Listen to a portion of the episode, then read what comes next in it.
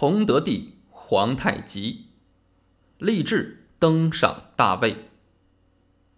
皇太极于明万历二十年出生，其实父亲努尔哈赤三十四岁，生母叶赫那拉氏十八岁。他的生母是叶赫部贝勒杨家努的爱女，称蒙古格格。皇太极生长在一个特殊的大家庭里，生母和庶母加起来有十六位，兄弟有十六个，姐妹八个，还有许多堂兄弟和堂姐妹。皇太极在他的兄弟中少年立志，文武兼长。按照女真人习俗，皇太极从五六岁就开始学习骑马射箭，七八岁就驰骋山林，挽弓射猎。皇太极像许多女真少年一样锻炼技艺，娴熟弓马。史书记载他回忆儿时生活时说：“喜太祖时，我等闻明日出猎。”即欲为调鹰促求，若不令往，弃请随行。这番话反映了他青少年时受过艰苦的骑射训练。史书又记载：“朕自幼随太祖出猎，未尝夺人一兽；军中所有俘获，未尝私饮一物。朕以存心正直，或成天眷。”这说明皇太极在青少年时。极力培养自己存心正直的道德品格。皇太极很幸运，在他七岁时，满文创立并开始推广。努尔哈赤们给儿子们请了师傅教授满文，皇太极也是最早学会满文的一批满洲少年之一。那时，努尔哈赤身边有一位浙江籍汉人做汉文的文书机要事务。皇太极既学会了满文，也粗通汉文。朝鲜记载，文胡将中为洪歹士，仅识字云。洪歹士就是皇太极，所以皇太极既精通满文，也粗通汉文，在他的兄弟和诸将中，算是文化素质最高的。有人觉得皇太极出身帝王之家，子承父业，四位皇帝，这应该是顺理成章的事情。其实不然，皇太极虽是努尔哈赤的第八子，但他要继承大位，并非易事。他的家庭是一个大家族，他有四位叔父，仅二叔穆尔哈齐门下就有十一位堂兄弟，三叔舒尔哈齐门下有九位堂兄弟，其中阿敏贝勒门下有六位侄子，济尔哈朗贝勒门下有十一位侄子。而他又有十五位同父异母兄弟，亲堂兄弟的子侄多达一百四五十人。他的七位同父异母的兄长有五位福晋所出，这五位福晋都是建州本部人，唯独他的生母属于叶赫部，而叶赫又同建州结下了血海深仇。由上可见，皇太极想要继承大位，实际上是困难重重。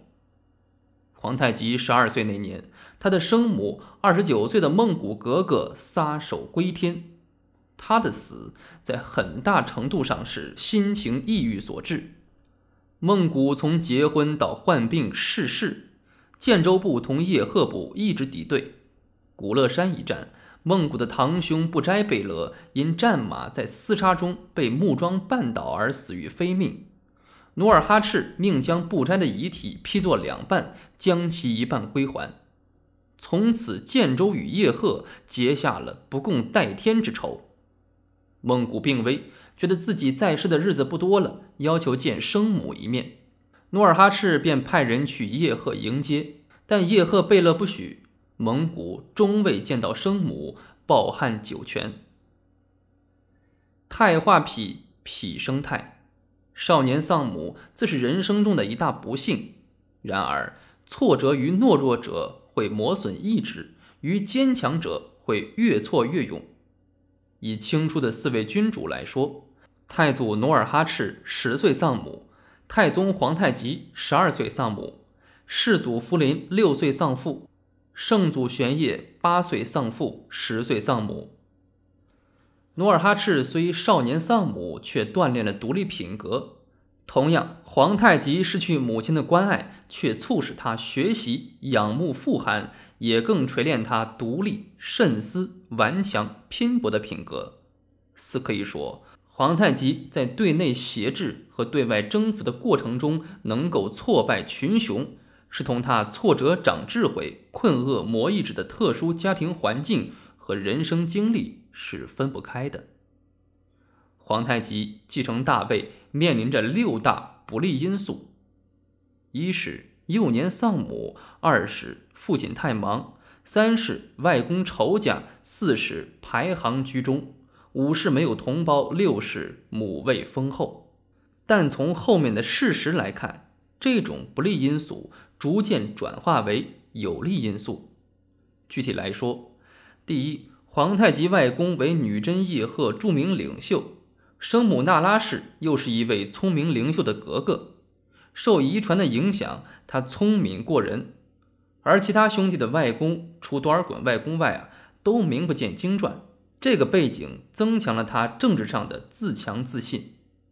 第二，少年丧母使他在生活中遇到很多的艰难与困苦，磨练了他独立性格与顽强意志。第三，没有母亲呵护，没有同母兄弟姐妹，格外势孤力单，养成了他慎言少语的性格，锻炼了沟通与协调的能力。第四。皇太极因舅父同建州有世仇，长期冤冤相报，使他在家族中处于不利地位，促成他功于心计。总之，皇太极在青少年时养成了自立、协调、心计、奋争的品格。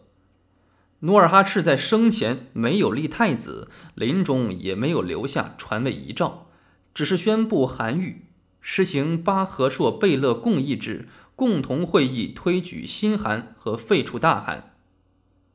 他死之后，尸骨未寒，韩魏之争非常惨烈。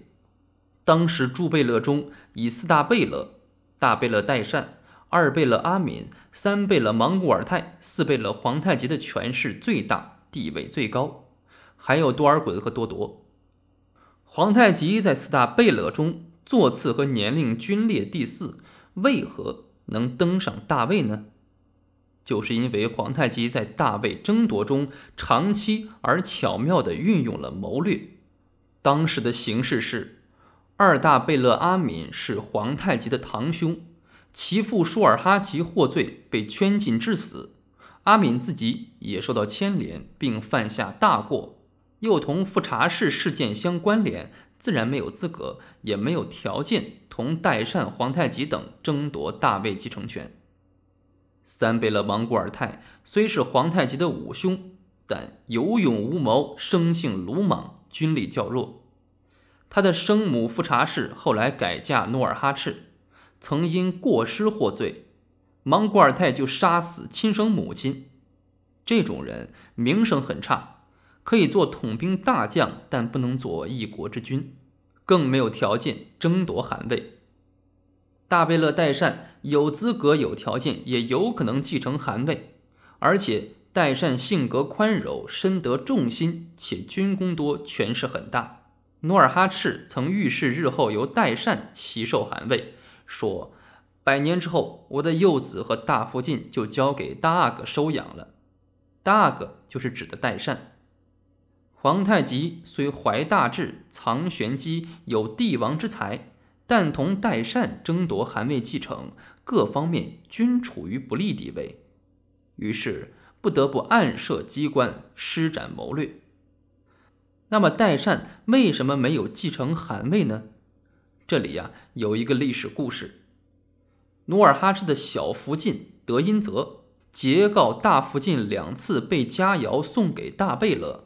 大贝勒受而食之，又送给四贝勒，四贝勒受而未食。大福晋又经常派人去大贝勒家，还在深夜外出宫院。努尔哈赤派人调查属实，但他不愿家丑外扬，便借故修理大福晋。这件事在满洲贵族中曝光后，大贝勒代善的威望大降，已无力争夺汗位。有人说。小福晋德音泽告发是受到皇太极的指使，皇太极借大福晋同大贝勒代善难以说清道明的隐私，是一箭双雕之计，既使大贝勒声名狼藉，又使大福晋遭到修理。而大福晋正是多尔衮的生母大妃阿巴亥，但大福晋在此事件中只是受了点伤，但没有死。不久又受到努尔哈赤宠爱。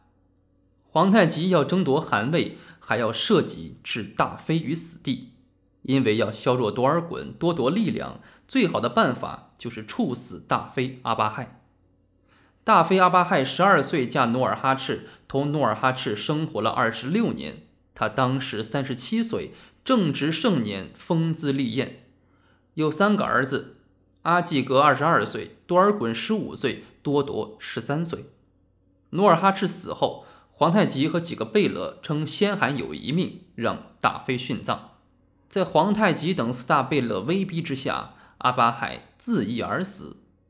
阿巴亥死后，多尔衮多铎年幼，失去依靠，没有力量同皇太极来争夺大位。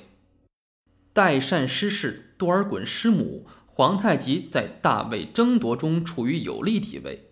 心寒的推举议商在庙堂之外进行。大贝勒代善的儿子贝勒岳托、萨哈连到其父代善的住所，说道：“四贝勒皇太极才德冠世，深得先帝之心，众皆悦服，当速即大贝。”代善说：“是吾心也。”于是父子三人议定。第二天，诸王贝勒聚于朝，代善将他们的意见告诉二贝勒阿敏、三贝勒莽古尔泰及诸贝勒。没有任何争议，就取得一致共识。于是皇太极登上大位。皇太极从舒尔哈齐死到继位，中间经过长达十五年。他用尽心智谋略，终于登上大位。他继承汗位后，励精图治，进行改革。那么，他究竟是怎样励精图治的呢？且听下文分解。